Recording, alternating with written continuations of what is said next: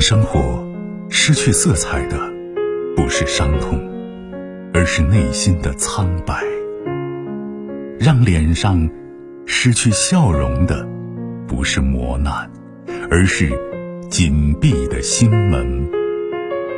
没有谁的心灵永远一尘不染，没有谁的人生永远一帆风顺。沟通，消除隔膜。交流，敞开心扉；真诚，融化壁垒。金融之声，和您一起寻找幸福的方向。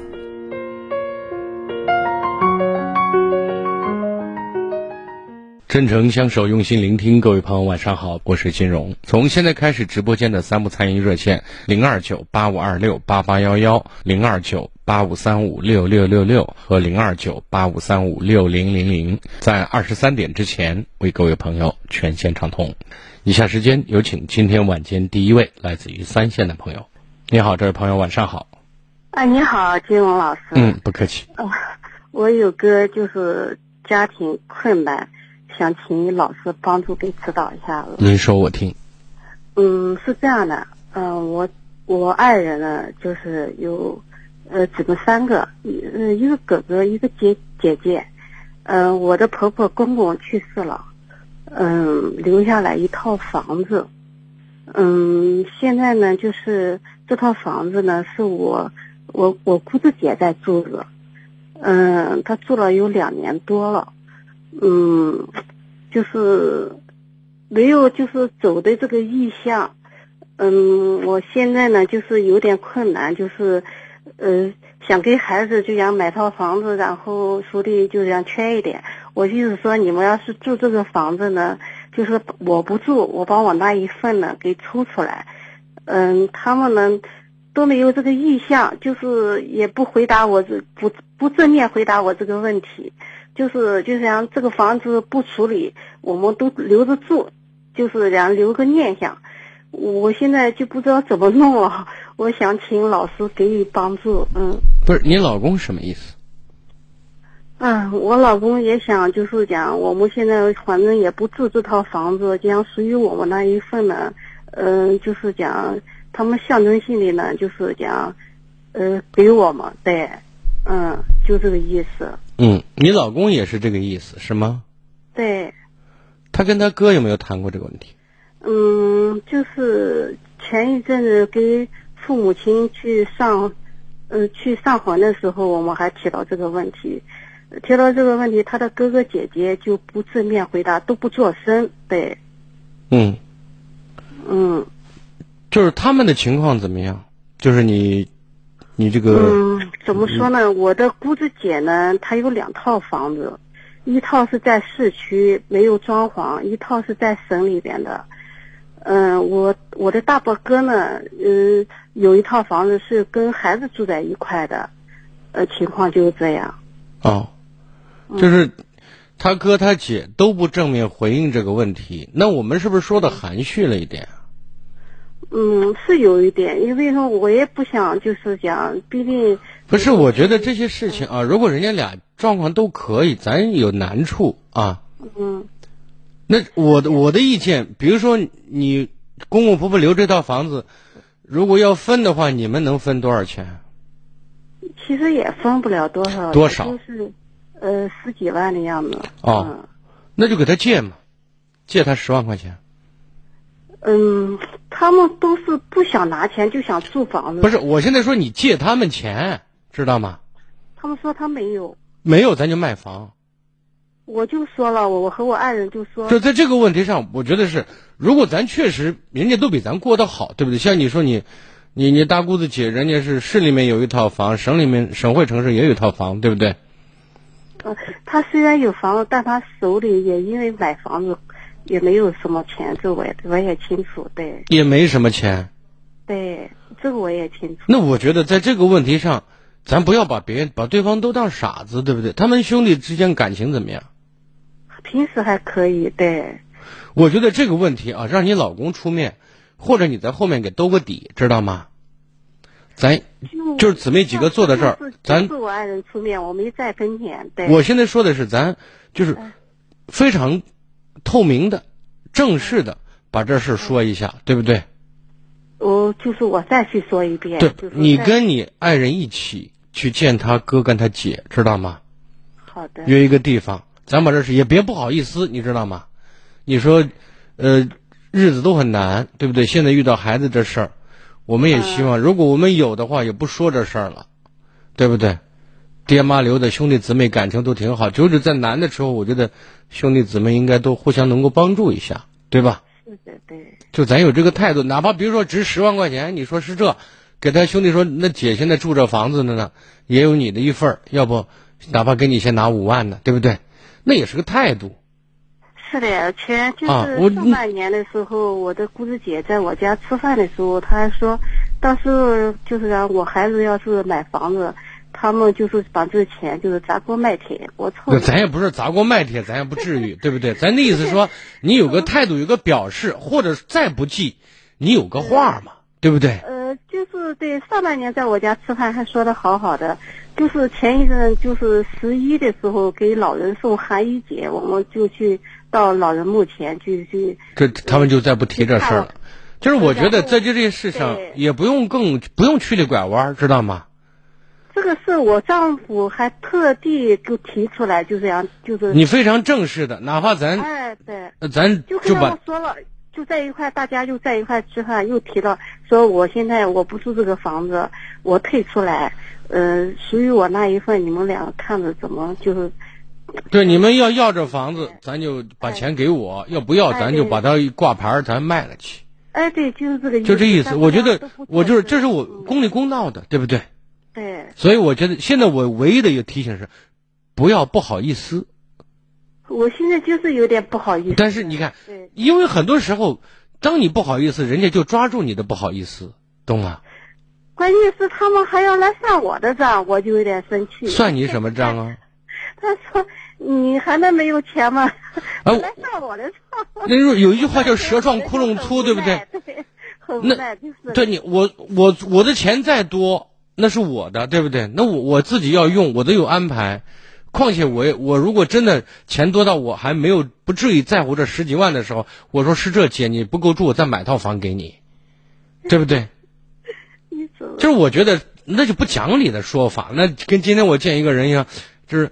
呃，他他妹拿了他姐的钱，但是通过通过别人的手拿了，然后还不给了，你知道吗？就直接耍赖了，你知道吗？我就是我觉得有些东西啊，有点这个意思。啊，就是我们说，我们至少把话说清楚，让他知道，你你不好意思，我不吃这一套，对不对？因为如果说你这样不吭声，他的感觉是什么？你傻，知道吗？或者说好拿捏。是的也不说欺负了，对吧？好拿捏，容易打马虎眼。我说过，没有多也有少，实在没有少，有句话也准事儿，对不对？嗯，我觉得是这样的，因此有必要把这话就敞开天天窗说亮话嘛，不用去遮着掩藏着。是这样的，金荣老师，如果我都说按照你的这个就是这个指示我说了，他们还不采纳，我怎么弄呀？那如果他们再不采纳，也没个话的话，那咱就要求分割老人的财产嘛。对不对？走法律程序嘛。我我就觉得就那点钱走那种。你看我说的意思是，我把话把这话说到这个份儿上，如果说人家还是在这儿，就是说的通俗一点，没皮没脸装糊涂，对吧？嗯，他不就装糊涂啊？如果还是这样的话，如果你你老公跟你还在乎这份兄弟情分、姊妹情分的话，那就认了。好，好，对吧？嗯。那就那就再不说了。好，好不好？啊，好，好，好，再见。如果在收听节目过程当中打电话不是太方便的话，或者有些问题说不清，您也可以通过另外一种方式和我取得联系。如果您在用智能手机的话，您可以点开微信，在微信的右上方有一个加号，您点一下，点开之后再点添加朋友，在添加朋友这些栏目里再寻找三个字叫公众号，公众号啊，再点一下，点开之后呢。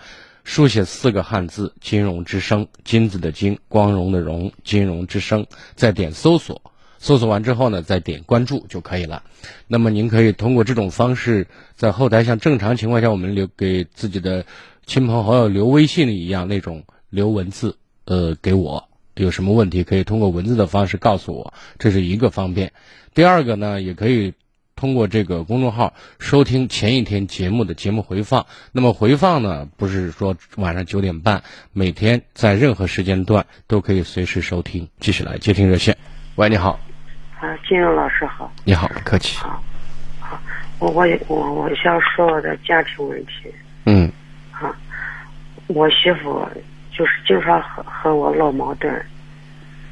呃，她就是家里家里的人挣的钱，所有的钱都要交给她。你老公挣的钱要交给他吗？对他就是他，他说是。是我，我不是一个儿子嘛？他说是，我我和老公老了要要他管了。他说是，如果不不给他钱，以后就不管了。对。他说这是狗屁话，对不对？你说我把我儿子养大，帮他娶了媳妇，成了家，他就有责任赡养我。我给你们不添麻烦，就算帮忙，对不对？还把工资都交给你，你你你说你老公的工资给你，我觉得应该。我们老两口给自己不留点养老的钱、救急的钱、保命的钱吗？其实你儿媳妇敢说这话，说实话，你儿子是怂到家了。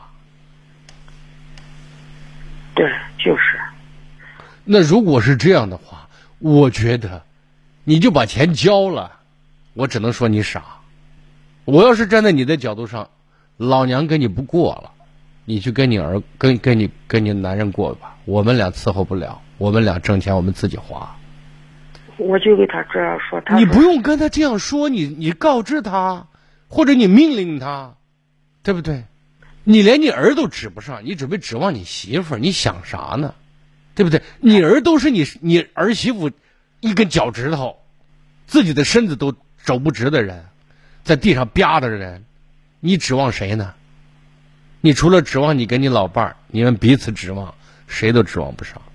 我不给他钱，他整天在家里骂。你不会骂吗？对不对？我骂他，我昨昨天他。你不会揍他吗？你不会厕所舀一瓢粪泼到他脸上吗？对不对？你是纸糊的。我昨天他跟我吵架，跟他吵，我说我老公挣的钱凭啥给你？对呀。他他说是。他又胡搅蛮缠，你们老两口不扁他一顿，对不对？老公，嗯，老公打他了一把，他就在在门上就农村，我们是农村的，嗯，他就他就在门上骂，骂骂，你骂骂，对不对？你看你能骂多大声音？你随便骂，对不对？骂的满嘴是脏话，那就让他骂嘛，人家是看他那丑态嘛，全村人都知道这是个泼妇，这个烂杆。对不对？所以对这种人哈，我是我现在告诉你，道理没有那么复杂，也没有那么难讲。但是对不讲道理的人、胡搅蛮缠的人，只有一件事最奏效：锤他，对不对？或者远离他。我跟你不过，我跟你不玩儿对不对？你儿子能忍受，能忍受。如果你儿子不忍受，鼓励你儿子让他滚蛋。因为你儿子跟着这种人，本来能活九十七十五就得死，因为什么气死的。今天儿子回家了，我给儿子把这情况说了，儿子说，如果是这样的话，他就给外面买房，他们做出息。哎，你说尽快赶紧，反正我跟你们，我跟你，我跟你爹跟你们不过，咱不是一道一道人。我们有老了的时候，你要作为儿子，你觉得你你能够能力有养抚养一下，没事看我们一眼。就谢谢你。如果你没有时间看，赶明儿我们死到屋里面臭了，人家左右邻居打个电话，送火葬场一烧就没了，就这么简单。你不烧，我们的屋就是我们的坟墓，可以了，就行了。你指不上的，因为你儿媳妇敢这样做事，那不是正常人干的事儿吗？不是一个通情达理的女人干的事儿。对这种人，你不用讲道理，没有道理讲。他今天上午回家说。不不给他钱，他整天就骂。你赶紧，你说你能死到哪儿死到哪儿去？我看见你他妈就恶心。今天晚上回到家还骂了一阵，还骂。没人说，我说过就拿屎往嘴上吧了，对不对？他说死了，我和我老公死了，别找他们。哎，你说你你想多了，就你这德行，我找你，我死的更快。我说过，你越软越被欺，然后你软到一定程度，当他真的是七老八十的时候，咱挪不动了，连话都说不好的时候，那真是骑到我们头上拉屎拉尿，那才叫真正的受虐待。所以在这样的前提下，我们尽快早做打算，离这种魔鬼越远越好，咱还能享几年清净日子，还能多活几年。否则的话，就不说了。我说完了，好吧？那金英老师，我说。现在和他在一个家住着，那我们出去住，租一不是。我现在想说的是，你们应该把你跟他，跟你儿子赶出去，这是我们老两口的。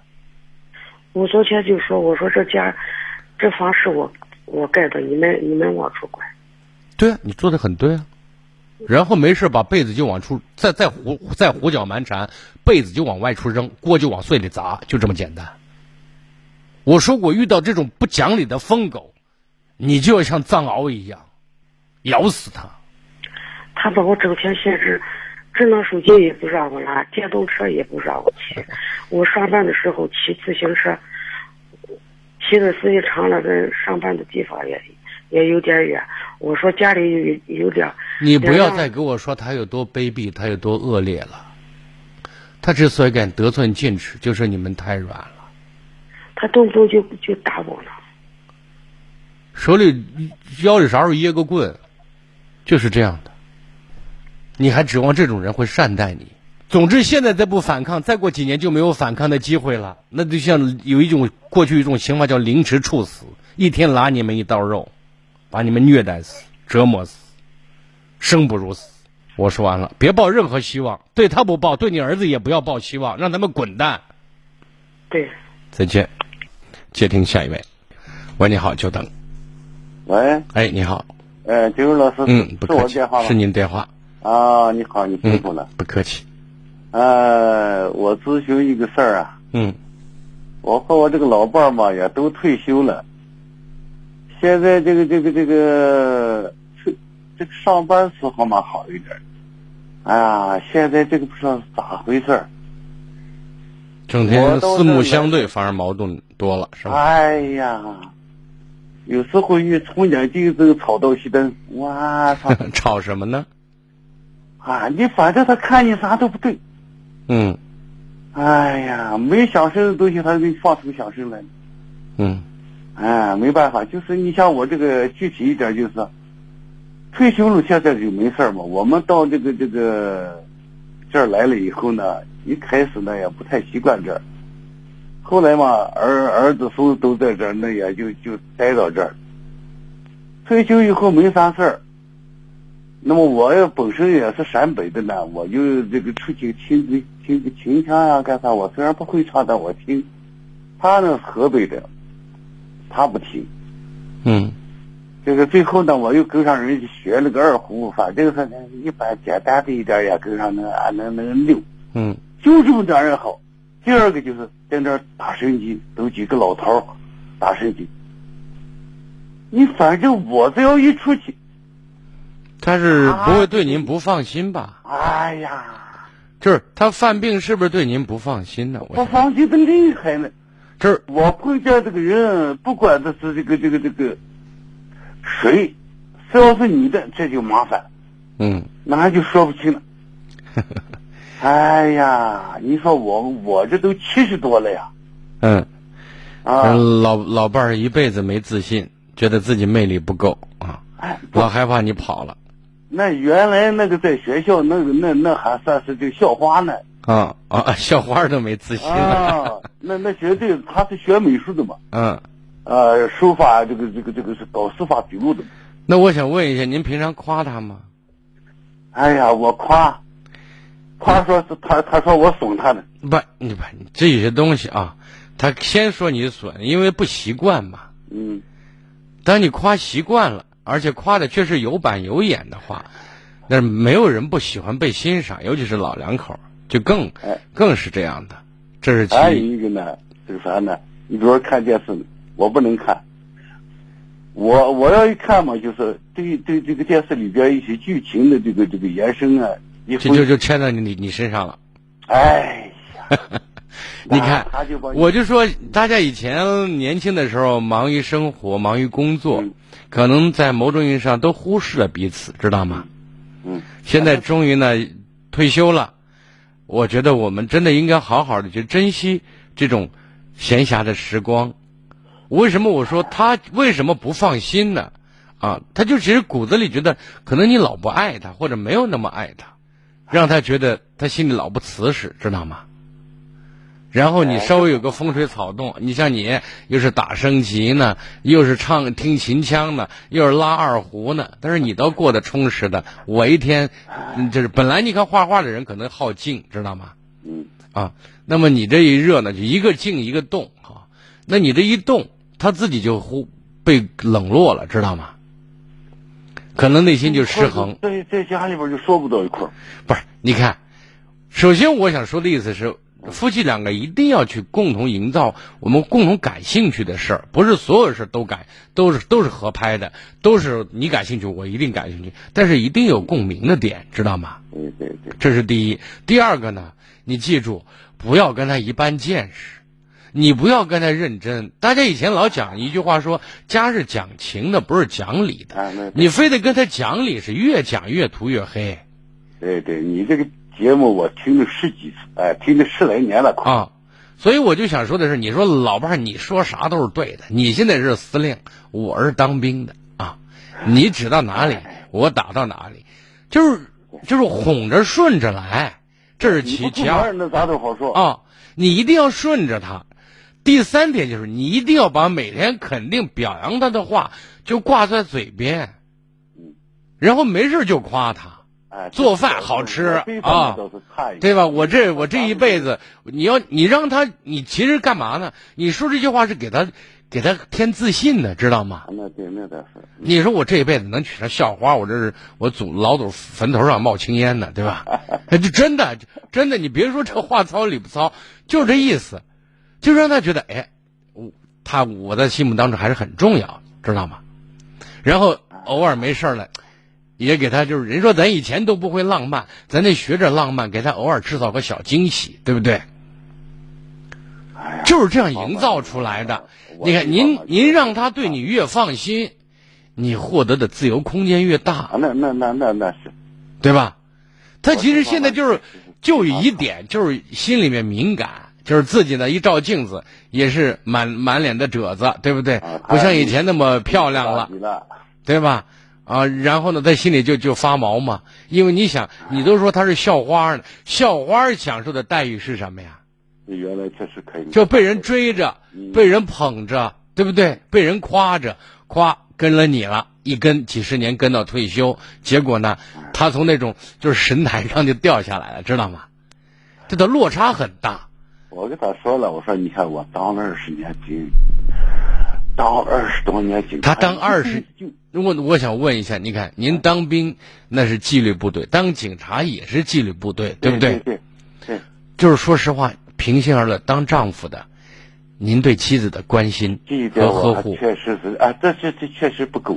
那你欠人。原来忙工作忙，对，现在终于有时间了，就是至少每天拿出个两三个小时，咱就围着他转，对不对？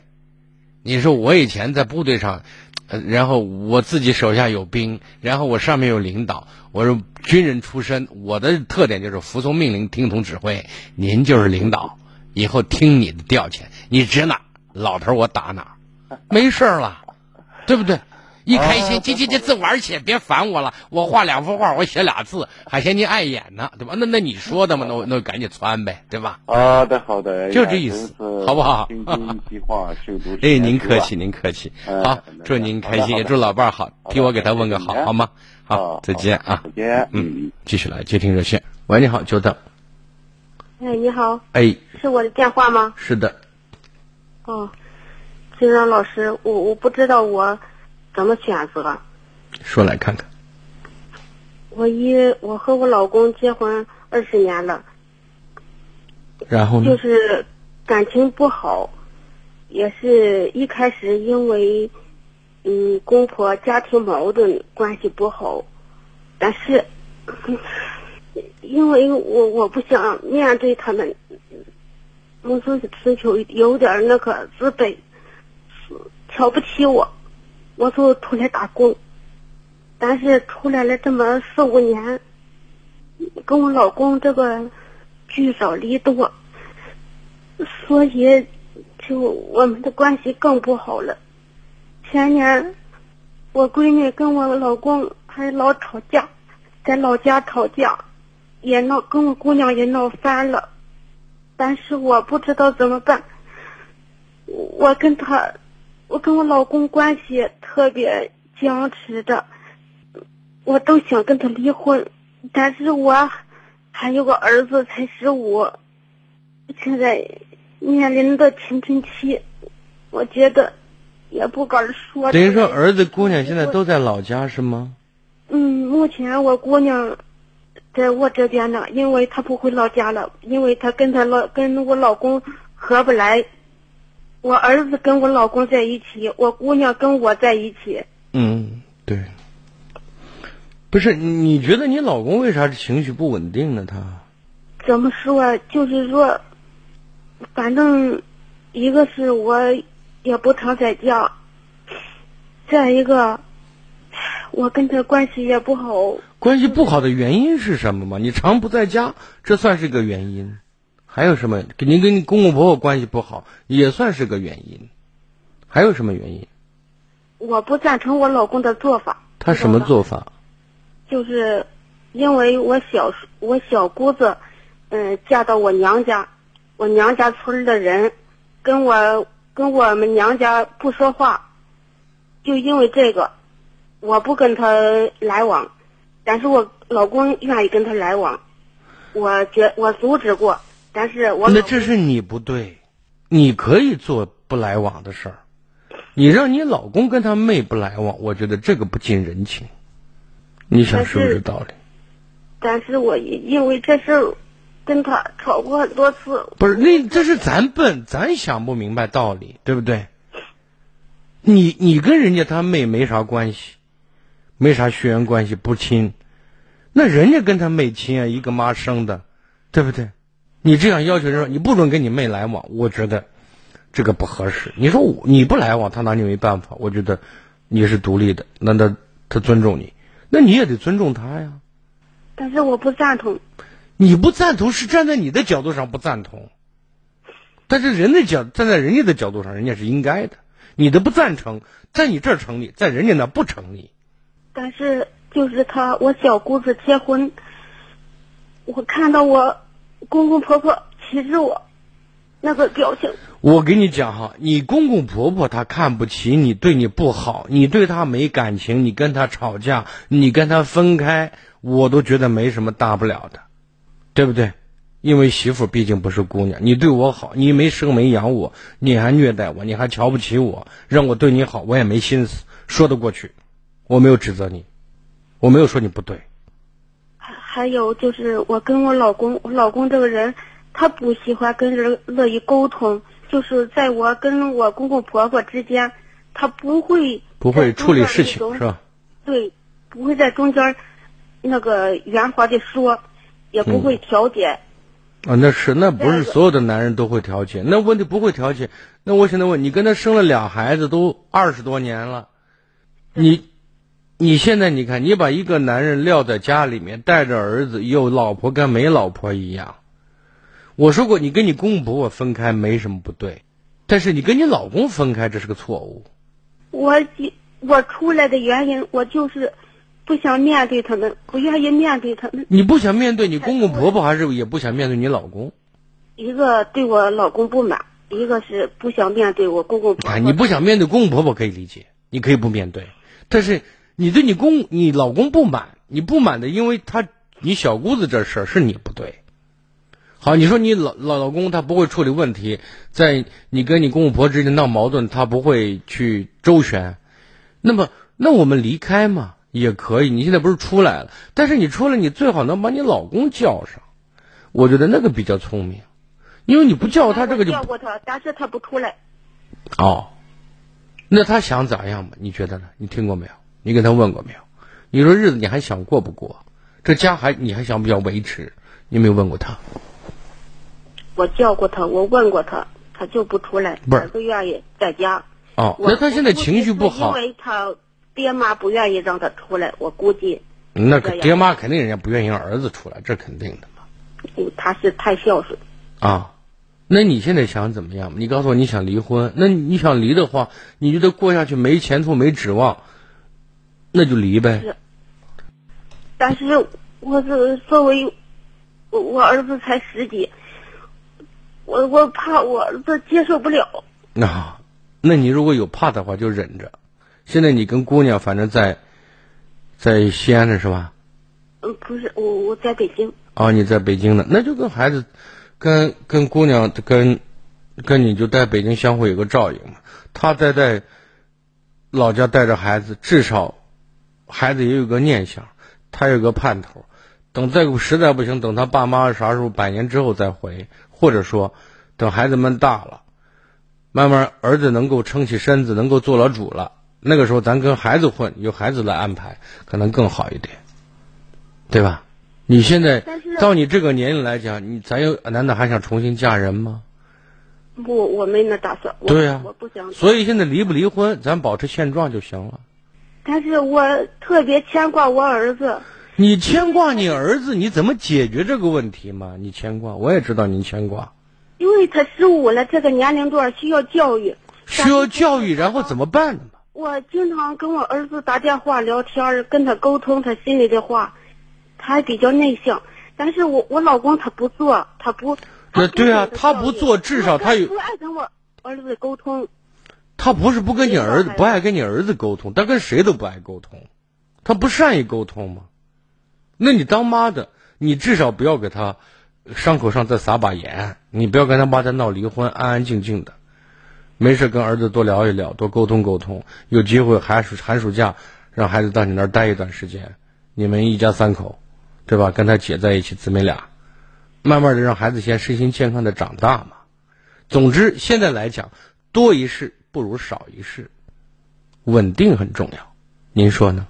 我这内心总是有点纠结，就是说这都这个事儿总是挂在心上放不平。不是放这个事儿能解决的话，你解决。按你目前所讲的，这事儿不动不变，比解决比比去做什么事儿，可能对你和你孩子更有利一点。您能理解？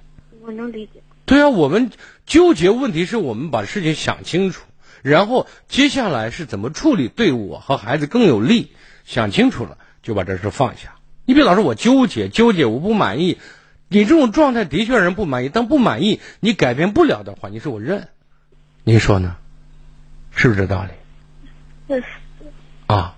所以现在照顾好你，照顾好姑娘，能力所及范围内跟孩子儿子多通通电话，然后有有机会多看看孩子，让孩子到你那儿转转，让孩子知道我妈在外面打拼呢，赚钱呢，我们家还是从形式上还是一个完整的家，至少给孩子不要有太多刺激，好不好？好好。嗯，好嘞，再见啊！接听下一位，喂，你好，喂，你好，请讲。你好，是金荣老师吗？哎，我金融，哎你好，我关注你好长一段时间了。嗯我就是想特别的想问一下你，我的这个婚姻问题，我这个婚姻问题太困扰我了。我每天活的，就感觉自己就生不如死的那种感觉，啊，嗯，我现在有两个孩子，两个孩子，嗯，他们已经，嗯，一个吧今年十九岁了，嗯，一个吧今年现在十三岁了，嗯。就是因为我那个老公嘛，他以前吧就一直就是对我就是家暴，嗯，反正我我我和他结婚的时候年龄也太小了嘛，我文化也很低，农村出来的嘛，就是二十岁左右就和他结婚了，就不懂事的情况下就生下孩子了嘛，我就为了孩子吧就凑合的过嘛，因为他就一直家暴，一直家暴，嗯。然后等孩子稍微大一点吧，我就受不了的时候吧，我就，嗯，我就打算就是和他离婚的时候吧，我儿子就大概有个十来岁左右，十十一二岁的时候吧，儿子就经常就逼我说，你又离婚的话，我就自杀了，嗯，然后我就不敢提了，嗯，又过了两三年的时候吧，我老公就直接就是把我打的，嗯，住进那个医院里面了嘛。嗯，半个多月，我出了院以后嘛，我又和他离婚了嘛。那儿子就真的就那个，嗯，就自，他就是自杀的那种心理嘛，就，然后被邻居发现了，又拉到那个医院把他给抢救回来嘛。抢救回来，我这就又不敢说这个离婚了嘛，说了我就怕孩子真出事了嘛。我就说我死了，我也不能让这个孩子给出了这种事，对吧？所以这个婚姻就一直就拖拖拖了我，差不多你看这么多年，然后去年的时候吧，我老公他就直接就被一个摩托车给把他给撞了，撞了，撞的他就是那个头部受了那个 大出血嘛。就住到那个医院里面，因为我们家本来那个家庭情况也不算那个过得特别好，本来家里面就有有一套房子，然后这个还有十几万块钱的那个外债，就是因为这个房子上面欠下的这个债嘛，嗯，然后完了，到时候把他躺在那个医院里面的时候，我，嗯，我就必须得拉到医院去救他嘛。救他的时候，嗯，在医院里面，我也不知道要花这么多钱，因为他那个病越来越严重，然后就陆陆续续的在那个医院里面大概住了半半年多了，就花了四十多万块钱，四十多万块钱吧，这都是我娘家人身身上，嗯，都是我借的，然后我我的那个信用卡呀之类的都是我刷的，现在嘛不是过了快。去年出车祸到现在已经快一年了嘛，他现在已经又能站起来了，就这几天的时间嘛，他又多少多少又能站起来了，他就又发疯了，就就这两天又把家里面的凳子全倒了，又把镜子也全倒了，我就感觉，你说我现在他现在已经成了这样了，我还能能起诉离婚吗？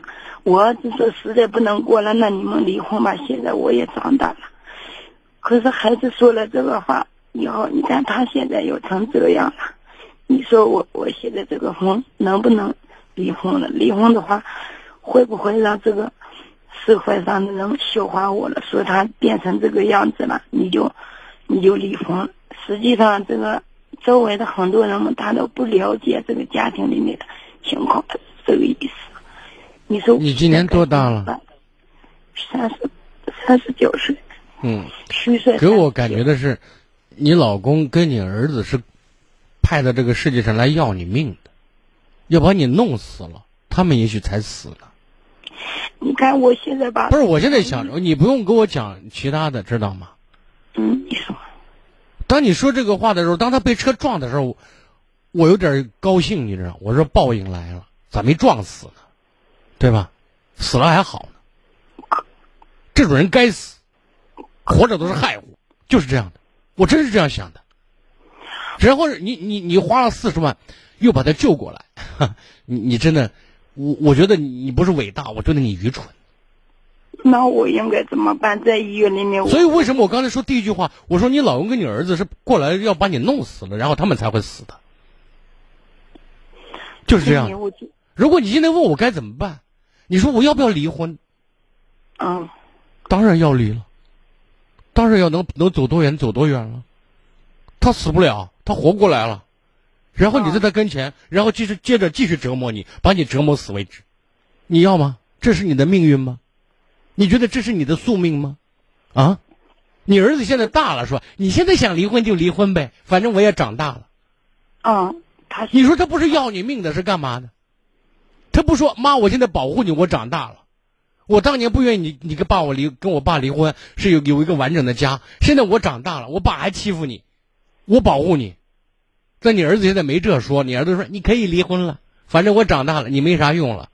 然后你让我爸继续收拾你。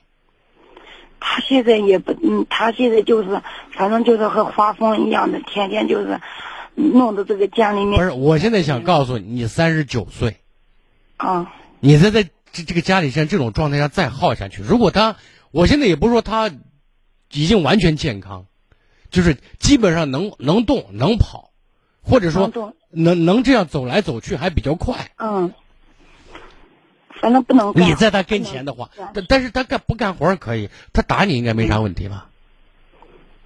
啊，他他他现在也不敢打我，就是家里面的东西全砸了，锅也砸了，对啊砸也砸，是啊你能活了。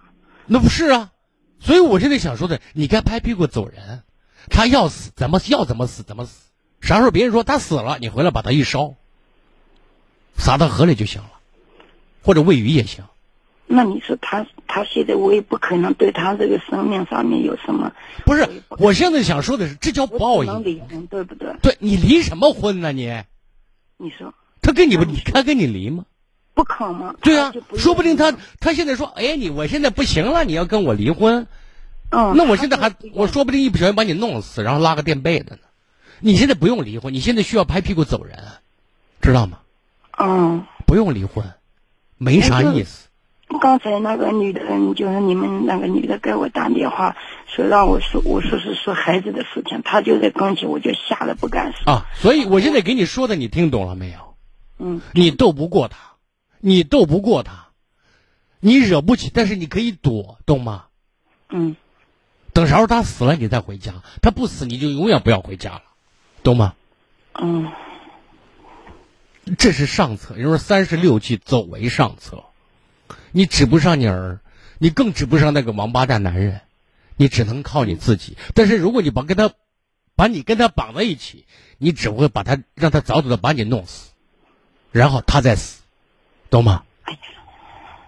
听懂了没有？你听懂了，谢谢。我就是这两天就是徘徊在啊，这这，赶紧走人，好吧？谢谢啊。好，再见。接下来由金融之声栏目小助手为大家送上金秋护眼大补贴，像是眼睛看远看近都雾得很，迎风就流泪，甚至干的眨下眼都疼，您啊就贴好视力准没错。它是二十二年护眼大品牌，还跟中国航天跨界联合，品质高，效果好，金融老师才会跟大家推荐。您啊贴上就有感觉，眼睛特别滋润舒服。等过个十几分钟拿下来，眼睛就像清泉水洗过一样，看远看近，看大字小字都明显清晰亮堂很多。而且今天凡是在金融之声公众号发送好视力下单的，立享金秋护眼补贴，不仅能多体验价值五十九元的爆款眼贴，额外啊再给每人兑换一整盒叶黄素指引，补充眼部营养，缓解视疲劳。另外还能参加一元秒杀活动。只需一块钱就能秒杀到一整盒爆款眼罩，贴的、吃的加戴的，三重护眼更给力，用完眼睛更清亮、更舒服。这可是好视力给金融老师的粉丝们单独申请的金秋补贴政策。想让眼睛清晰舒服的，现在就到金融之声公众号发送“好视力”，直接下单，又方便又实惠。接听下一位，喂，你好，你好，是金融老师吗？哎，我金融，啊，我是现在有一个这样的问题，我家里面的孩子现在上幼儿园的中班儿，嗯，去年上幼儿园的时候，他都一直挺高兴的，然后每年特别想去幼儿园，都不让他去，他还觉得不高兴。然后今年七月份的时候，就是上幼儿园的时候，他出现一个这样的问题，就是他因为在幼儿园玩水了，然后老师就说你要再玩，我就把你衣服脱了给你洗澡。因为这个当时是我们这个幼儿园有监控视频，我就看着那天从十一点半开始吃饭，他从卫生间跑出来就一直在那哭，哭了半个小时，然后老三个老师都在，然后也没有人去管他，我就有点呃忍不住了，我就给老师打了个电话，我就问了问老师，我说这是怎么回事，怎么一直在哭呀？老师跟我说他玩水了，说他拿着盆儿把接上水都洒在地下，说他衣服都湿了，就说老师说。我就说了他两句，说你看你的衣服都湿了，你怎么还玩？但是我回来问孩子说，我说你为啥从卫生间跑出来就哭？他说老师要给我洗澡了。自打那以后，他就再也不愿意去幼儿园了。他回来跟我说要转学。我跟他说，我说那你转学了，如果你在幼儿园犯了错误的话，嗯，别的老师也一样会批评你的。他说别的老师可以，就他不行。我说那你是不是就是拿盆接上，把水都泼到外头？让小朋友都滑倒。他说我没有拿盆，我就是用手那么握着接了点水，把他又又放跑。但是之后孩子就一直可抗拒去幼儿园了，每天都跟我说我不想去，不想去。然后这现在就老师可能我的孩子也是比较淘气，然后老师现在就变成对他就是没有什么呃不喜欢，然后他对老师没有好感，然后现在变了，就是老师不能说他，一说他他就炸锅了，就这样的情况。每天在幼儿园都是鸡飞狗跳，天天哭。嗯然后今天是呃，今天我看视频的时候，就老师老师跟我孩子说的不一样，因为那天他犯了个错误，他踢了老师一脚，他生气了，然后呃老师就告我了，结果老师还说他搬起板凳砸老师了。我今天问孩子了，孩子说我没有砸过老师，但是他踢孩他踢老师那一次，他承认了他确实这样做过。然后孩子就是老师老跟我说，嗯，他举手回答问题，不叫他他也生气，这样也生气，那样也生气。可是我在外面带他去上兴趣班的这这种事情，他是比较积极，我愿意举手回答问题，我愿意上台去讲。但是有可能有时候没有第一个叫到他，他会生气，他会跟我说就不教我。但是我要跟他说下一个就是你，或者是等一会儿，他也会听话。然后老师说那天发气球，呃，小丑发气球没有他的，他又生气了。然后你孩子怎么那么爱生气呢？哦，他就是你爱生气吗？我有点儿，嗯，就是现在出现这个问题啊，首先我觉得老师的引导不力，方法不太对，知道吗？就是老师不跟我说实话。现在就是我问孩子是这样的吗？他都跟我说的跟老师不一样啊，那是但是有一点是一样的，咱孩子事儿多啊。是啊，这得怪你，你怪过你吗？我怪过我，你改变了吗？就是有时候嗯想改变，但是可能两三天过后，反正 就是怎么做事，怎么处理一些问题，其实更重要的一个能力的传递人是你。你看，面对你刚才提到这些问题，首先呢，我们不要把这件事情就是放得太大，这是我想提醒第一点啊。嗯呃，第二点呢，这里的主要的问题，说实在话，出出在咱孩子和你身上对，这我知道。啊。那我们现在怎么变怎么办呢？这个问题，首先呢，你在孩子面前不要情绪起伏比较快或者比较大，这是你先要表现出来的。第二点，孩子生气的时候，就是一些鸡毛蒜皮的事情，不值得生气的事情，你先给孩子讲，或者说你先不用搭理他，至少讲过一遍以后或者两遍以后，他再生气，你先不用搭理他，你让他知道他这种做法不会得到积极的回应。你一回应，他是蹬鼻子上脸了，知道吗？对，你先凉他一会儿，然后呢，你告诉他，就是班里面不是你一个小孩儿人家叫了你，叫不了别人，大家得轮着来嘛，不能每次都先都叫你，次次都要叫你，对吧？嗯你是妈妈一个人的孩子，那人家老师那边有一群孩子呢，所以告诉他，这个东西你不能生气，你再生气就没人喜欢你了。爸爸妈妈永远喜欢你，人老师就可以选择不喜欢你。对这个东西我跟他说过，但是他有时候还是控制不住，他就这里面是要经验的积累。我说过，当他的生气得到及时的回应之后，他就会强化这个经验，知道吗？你要漠视他这种东西，知道吗？嗯但是我刚才说了，前提是你说过一遍两遍之后，你开始要漠视。当他好的时候，给他奖励，给他肯定，对，懂吗？嗯最后一点就是，我不建议咱换幼儿园，因为问题不主要出在老师身上，是出在咱孩子跟咱对孩子的引导上面。可是现在老师就是老师也讨厌他，然后他也讨厌老师，就变成这样了。啊，如果老师只要能做到在人面前不给孩子就是一些侮辱性的语言和比较攻击性的行为的话，我们先不要提更多的要求，因为如果你换一个环境，呃情形还会再次出出现，知道吗？嗯，这是我的建议，你明白我的意思？好嘞。从你的言谈举止、言传身教开始做起，这是最重要的一个环节，好嘞，好嘞，我明白了。好不好？嗯，嗯，好嘞，再见，继续来接听热线。喂，你好，久等。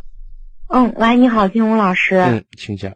嗯嗯，老师，我想咨询一下我个人的情感问题。嗯嗯，我我是九一年的女孩，然后呢，嗯，今年就快三十岁了。然后呢，嗯，我我单我单身，所以就是我们家给我介绍了一个对象。然后这个男孩呢，就是嗯，比我大三岁，然后呢，嗯，家是外地的，然后但是在西安就是定居了，嗯，买车也买房了，然后呢，嗯，他是个本科，我是一个硕士研究生，但这个其实也都没什么啊。嗯然后我们俩接触呢，啊，我我也怕我说不清楚，就我们俩接触呢，嗯，见面就感觉还挺能聊得来的，就开始还觉得挺能聊得来的，然后见面第一次我也给他，他给我讲了他过往的一些经历嘛，就跟女孩相亲的一些经历，什么就是比如说跟女孩这种，嗯、就是可能两个周见一次，平时也不打电话，也不打微信，就是人家女孩也这么跟他说了，可能还是怎么样。他那会儿也不在西安，在周围的一个嗯、地市。然后呢，我就给他说，我我说我不是这种类型的，我说我觉得两个人就是嗯，既然以后都要过日子，肯定是了解阶段就要慢慢的深入彼此的生活。我说我觉得我还是喜欢多见面、多聊天、多接触的。嗯啊，我说我是这种这种女孩，然后他就给他表示了，啊，因为我怕他怕他万一不知道嘛，也不想让他去猜，因为感觉就是男生可能也不是特别了解女孩儿哈，嗯，反正那天聊的也还行吧，然后就后边也有接触，但是我我我发现啊，就是他他好像我们会现在已经见了四五次了，然后我发现他好像嗯聊天也会跟我聊微信。然后呢，跟他不爱打电话，因为他说他在家的时候，他爸妈也在。然后呢，不爱打电话，然后就喜欢聊微信，然后也见了四五次了。但是四五次里边呢，我感觉有两三次都是我我这块主动去推动的。嗯啊嗯，然后最近聊天，我就感觉就是，嗯，怎么讲？就感觉其实见的次数也挺多，但是感觉还挺冷淡，就挺冷，挺慢慢挺冷淡的。我有这种感觉，他好像没有。然后我那有一天主动问他，我说，你刚才说这话我没听懂，你啊说越、觉得越来越冷淡，他好像没有是这意思，就是你感觉到越来越没意思，是吗？我昨天给他都讲了，昨天晚上我给他都提了，我我我就说，我说我感觉我们也见了四五次了，但是我觉得，嗯，怎么感觉还是有点陌生呢？他说他觉得不陌生。嗯然后呢，其实我们俩也牵手了。然后其实有一次我们俩还就还闹了一次，就上周末还闹了一次情绪，就是我这块闹情绪的。是什么情况呢？啊，就是嗯，因为我给他说过几次了，我觉得两个人要多接触，因为我俩离得也不远。然后他也不是说上班最近特别忙，也不是说那种，就是他最近也在家办公，我也在家办公。然后我们俩离得就开车可能也就二十分钟这这样子的车程。然后呢，感觉他平时也没有那种约我的意思，然后每次都给我说你要想干嘛，你随时给我说，我陪你去。我说那你怎么不主动约我呢？他说他说我不知道约你要干嘛。嗯，唉，我就觉得好心累啊，都讲了好多次了，就你看我觉得这是一个人接触另外一个人的一种习惯，或者说他自己内心深处对外围环境的一个被动性的一个认识。就是我、嗯现在我只能这样讲，因为我觉得通过你跟他的接触，你应该更多通过很多事例来印证一个东西，他到底是一个主动型的人，还是一个被动型的人？他说他是被动型的，不是他这他目前目前表现对于你绝对是被动型的，对吧？嗯嗯，那以前的一些经历呢？啊，他觉得他挺主动的，他说他还会他觉得他主主动，那是这方方面没有没有正确客观的自我评估嘛，对不对？对，他说他，我现在希望你。了解的是他以前，或者在其他方面事情上是更多的是主动的，就是在对人的态度上面。好，他跟我说他也是被动型的，他举了他跟他朋友的例子，他说他其实平时没什么事情，他，也不会想着去约他朋友，但是他朋友一约他，他都会去，是，他他自己跟我说的。那你跟他交往的这几次，有没有发现他主动给别人打电话，主动联系别人的这种事例我们就见面的时候没有，啊？那别人有没有主别人给他打电话对？那嗯通过这件事情，反过来也说明他的没有说假话，对不对？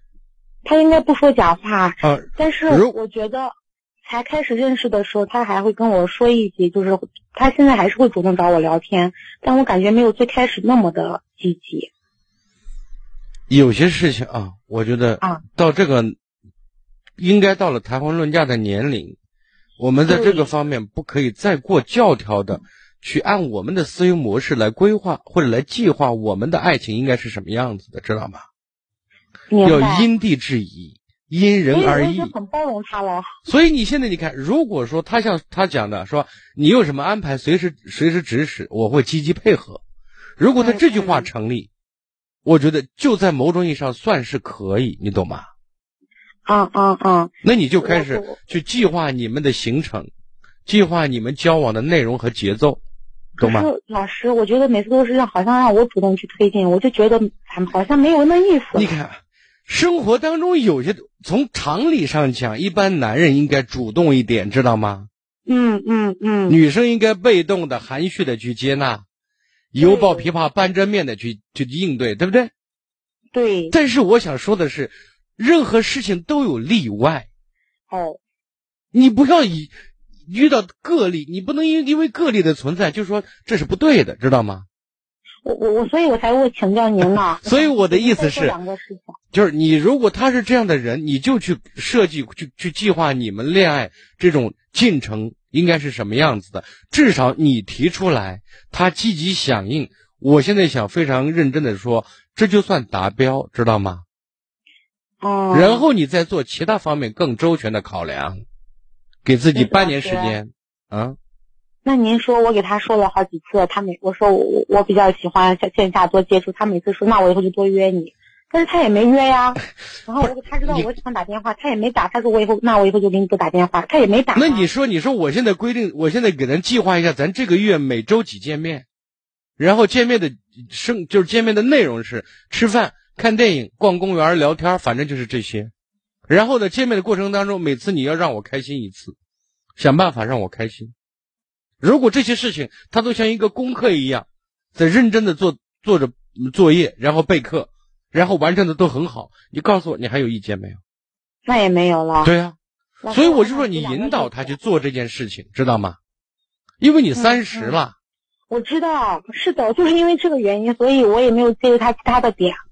所以这一块如果用这种方式可以解决，达到一个在某种意义上你可以能说得过去的一个满意的话，就进行下一些项目，对不对？嗯，不要因为这个，这个不是一个非常原则性的困难，或者是硬伤知道吗？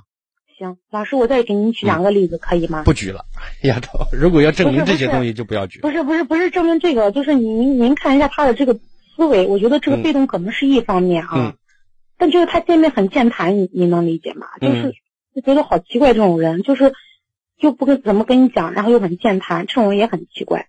就好像这种主动性的健谈和他在约你的时候的哦被动好像不相匹配，是吗？对，我想给您举个例子，就是有一天我觉得他微信，他晚上都十二点了才才给我发微信，他忙完一晚上刷抖音、看书、运动，但是都不不理我，你知道吗？然后十二点，然后才才理我，然后我还问他忙完没，他才开始理我，然后就，然后他回我消息不及时，然后我就有点情绪，然后他们不太会安慰我，然后就说那你早点休息吧。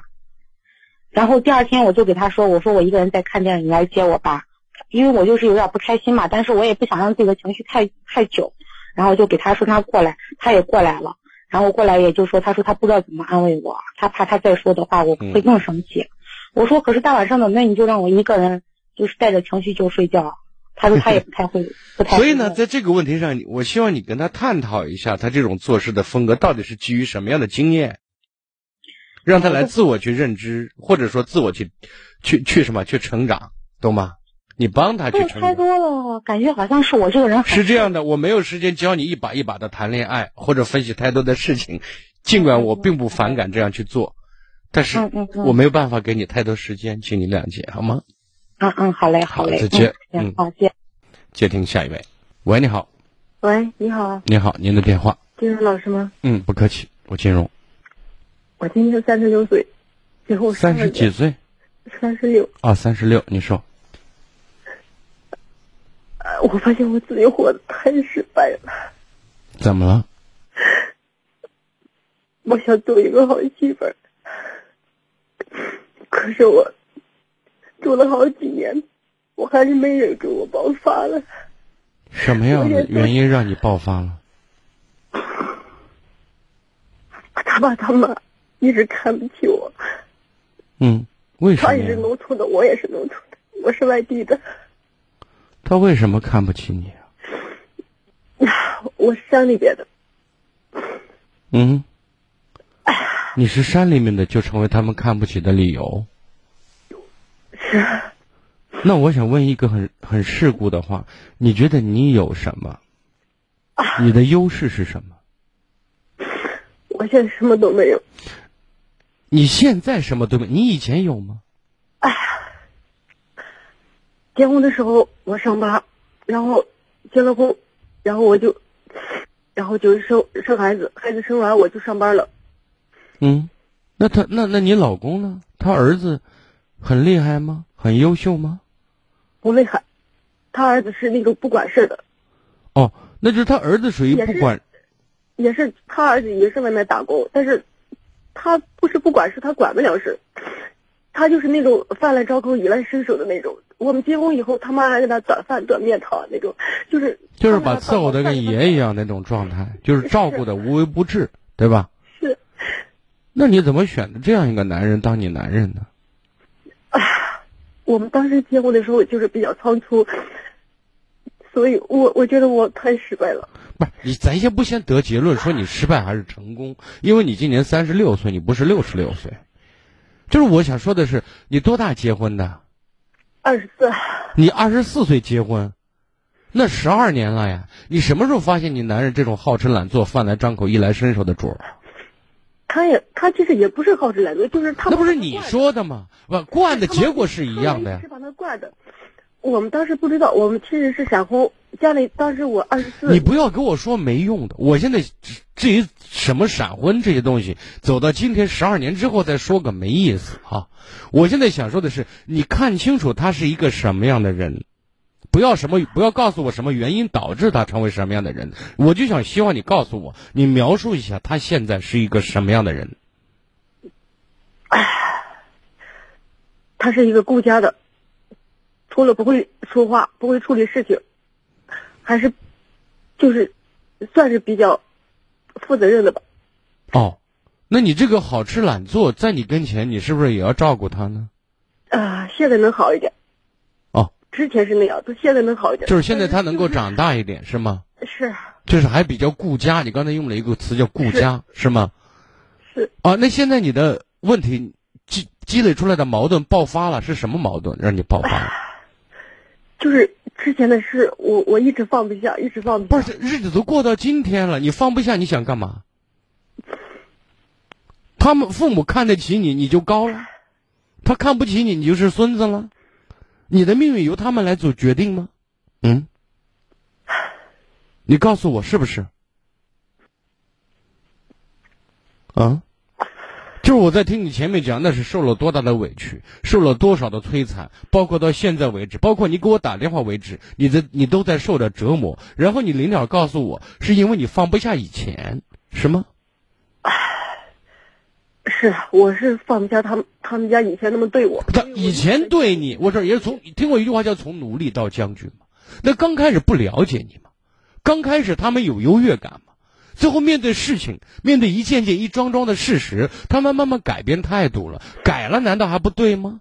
还要一直一根筋降到底？没有，我们现在我们现在基本上不来往。那不来往了，那更好嘛？这如果大家能能在一起相处，就是相不了相处不了就不来往，也是一个非常好的解决之道啊。有什么不对吗？都不来往了，你现在揪住以前的历史，你想回到历史吗？你能回到历史吗？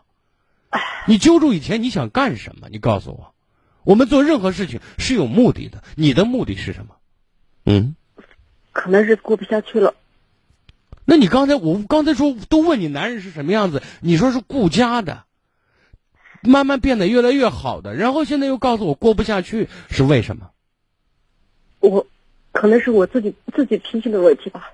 你怎么了？我脾气不好，我脾气不好。我脾气比较。你脾气从哪儿来？什么事让你老生气呀？嗯。就就比如说，我小时候没带孩子，然后孩子上小学的时候我带了，然后他他他父母就是经常想每每每个礼拜就把孩子接回接回去，结果孩子出事了出什么事儿了？女孩子，嗯，我就我现在就想说，因为我两个孩子嘛，我想我因为我们说好了后天后天办，因为我说爸，我想带孩子，我想带孩子离开这里，他觉得不是，就像你刚才说的离开这，对，问题出在你身上，因为你脾气不好，那么你情绪容易失控，接下来你又选择离开，那么你换个地方，你脾气就好了吗？事情就顺利了吗？也许换个人可以，不是换个地方可以，我不在这待了，因为好多事情还是，就是好多事情还是，就是有原因的嘛。好，那你想清楚了，你今天给我打电话什么意思？我就说，我就是想咨询一下，他他不让我带孩子离开，我就觉得我我我带孩子离开，带孩子离开好在这儿也是，对对对，你觉得好不好啊？我们要给孩子身心一个健康的环境，创造比较好的条件。你对自身的评价和评估，你觉得你行吗？我我我觉得我换个地方应该可以。那就换呗，对吧？你都觉得你离开可以，那就可以呗。不是，我在想一个问题啊，因为时间的关系，我不可能跟你把你问的事无巨细的，把你全面分析透。我就说从这个点来讲，如果你在处理问题的时候情绪容易失控，然后问题处理不好，这是一个生活风格和习惯的问题。那么换一个环境，依然和人打交道。如果你为人处事的方式和态度不变的话，新一轮的这种状态和旧一轮不会有太大本质的区别，这是你要考虑清楚的。但是我不知道就，就是在他们家哦，就是一件事情就重复的重复的，我不知道是为什么。就比如说是，就是孩子孩子的问题啊，我说了，我我给他爸他妈说的意思，我说是，就是尽量少让孩子回去啊，然后尽量孩子回去会怎么样啊？他们回去吧没把孩子带好，他们两天时间后把孩子带成什么样啊？不是就是，因为是女孩子嘛，然后我是不久才发现的，然后发现什么了吗？你孩子跟我出事了，就是别人动他了，多大了？五年级五年级了，谁动了？他们那的人他们那儿的人是多大的人？大人。那首先这不是他们愿意的，你就保证孩子带着你我带。说了，我我我我我没怪他，我说是已经这样子了，不要乱说。我跟你说的意思是说，我说我跟他说的意思是我意思是以后带回去注意点。结果，结果他就给他给他给他亲戚说，给他谁说谁说，就说说的目的是什么？我不知道。我就说了，谁都不要告诉，谁都没有告诉，这又不是什么好事情。嗯嗯嗯。但是他们还是说了，然后我就纠结，我就不知道他为什么要说。他脑子不够用吗？被驴踢了。所以我就特想不通，我说我的脾气来，我是开始我就这件事情，我如果说你要生气，我认为是可以理解的，你是应该生气。那你老公处理问题的方式，这是第一次让你觉得很恼火呢，还是老是这样？遇到类类遇到事情以后，他就处理的很不得当呢？他其实他其实老是这样，他他不关心，你知道吧？他就就比如说，有一次我在他们家，其实我嫁过来不久，然后那天代课嘛，过年嘛，然后我做了一早上的饭，然后然后他妈说是叫我回房子去，然后他们我老公他们都在坐桌子上吃饭，他爸他们亲戚都在然后让你回房子吃饭，然后让我回房子去，然后我就就是代课嘛那天，然后我就舀了一点饭，我就回房子，我哭着别把饭吃了，然后他姑那个人比较明事理，然后见我没来，叫他妈来叫我了，我其实已经吃完了，我就舀了一点，随便舀点菜，我东房子吃完了，那就是他们瞧不起你，你老公也瞧不起你，是这意思？他他其实没那种想法，但是他是他们惯大的，他不懂得这些，他不管我，就是那种。好吗？那你就带着孩子走吧，因为你改变不了他家的环境。换个角度讲，你也改变不了你老公。如果有更好的选择，哪怕是一清静的，哪怕是没有太多的起伏，让你不受更多的刺激，让孩子能够平安的长大，嗯，也算挺好的。我说完了，好吧？好，再见。接听下一位。喂，你好，久等。喂，哎，你好，是那个金荣老师吗？哎，我金荣，您说。啊，你好，我想咨询一下关于我这个工作的问题吧。嗯。这问题也是困扰了我好长时间，我一直纠结了非常久了，我一直也经常听您节目，想听听您的建议。嗯。就是我今年已经 就是说三十二岁了，然后我是从事一个就是石油方面的工作，也是一个一线的岗位吧。可能嗯你也不太了解，你是这个这个工作吧，是经常出差，然后也是在在野外工作，也比较辛苦。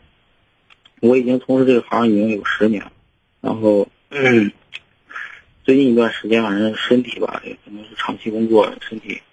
个人感觉也是有点吃不消，而且最重要一点，这是一方面啊。重要一点是，经常出差以后吧，就是家庭方面，呃，我我对象说，我妻子就是说，不太不太不太同意这事儿，因为我也我也我现在已经成家了，孩子也很小，也需要照顾，他也也有怨言，他自己也很辛苦，我知道。